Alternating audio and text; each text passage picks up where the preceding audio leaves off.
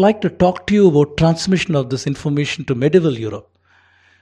In Toledo, if you remember, I said there was Christian Spain and Muslim Spain. Christian Spain, as uh, Muslim Spain, Cordoba was the capital. In the Christian side, Toledo. At Toledo, there was a monastery whose only job was to translate texts from uh, Arabic into Latin. So, uh, Gerard of Cremona is a name that has come to us from the past. He translated 87 Arabic works from Latin, math, astronomy, and medicine. And Constantine the African, he's a Christian monk in Italy who translated Arabic medical works. Here I've shown a small graphic. This graphic shows Indic knowledge that first went to the Greeks and Romans. Most of it was destroyed in, uh, in the Byzantine kingdom by the uh, Christian uh, rulers who did not want pagan knowledge to exist over there. So it died out over there. However, some of that knowledge existed in Islamic lands, Arab lands, before they became Islam also, in Lebanon, Syria, and all these kind of places. Muslims inherited these works along with knowledge that was destructively obtained from India, and they were consolidators. They consolidated all of this information and was injected into Europe, into Latin by this translation school that I talked about. Also, there were travelers in every period of time, including colonial people, who directly took Indic knowledge to Europe. And all of this knowledge today has come back to us, bereft of any citations and repackaged with obviously much more refined knowledge systems and so on. Unfortunately, we have lost track of where did this knowledge come from, and we are left in awe of the Western civilization, which have, could have built such an enormous edifice of knowledge, without acknowledging that they stood on the shoulders of your ancestors to understand how to take it from there to the next point on.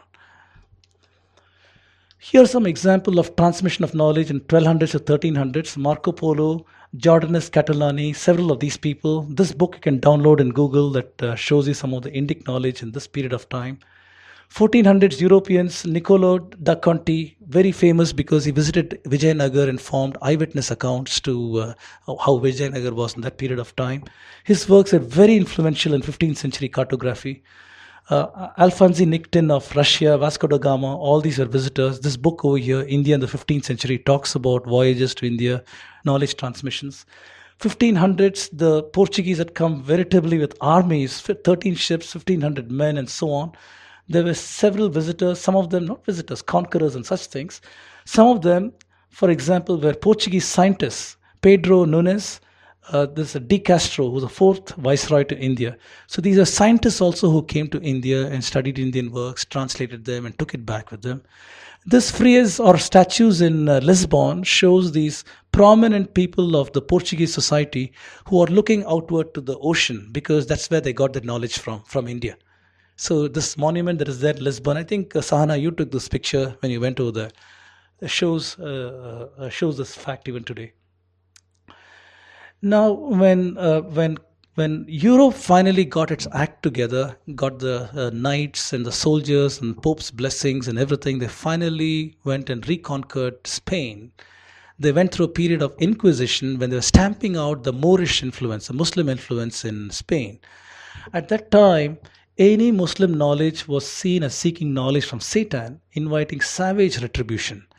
Until that period of time, the nobility of Europe would send their eldest sons to Muslim Spain to learn at the feet of the Moors because they said Moors have got better knowledge than us, so they would go there and learn. But from then on, it was an Inquisition period. So Renaissance European scholars hid their sources and passed off Greek and Indic works as original knowledge.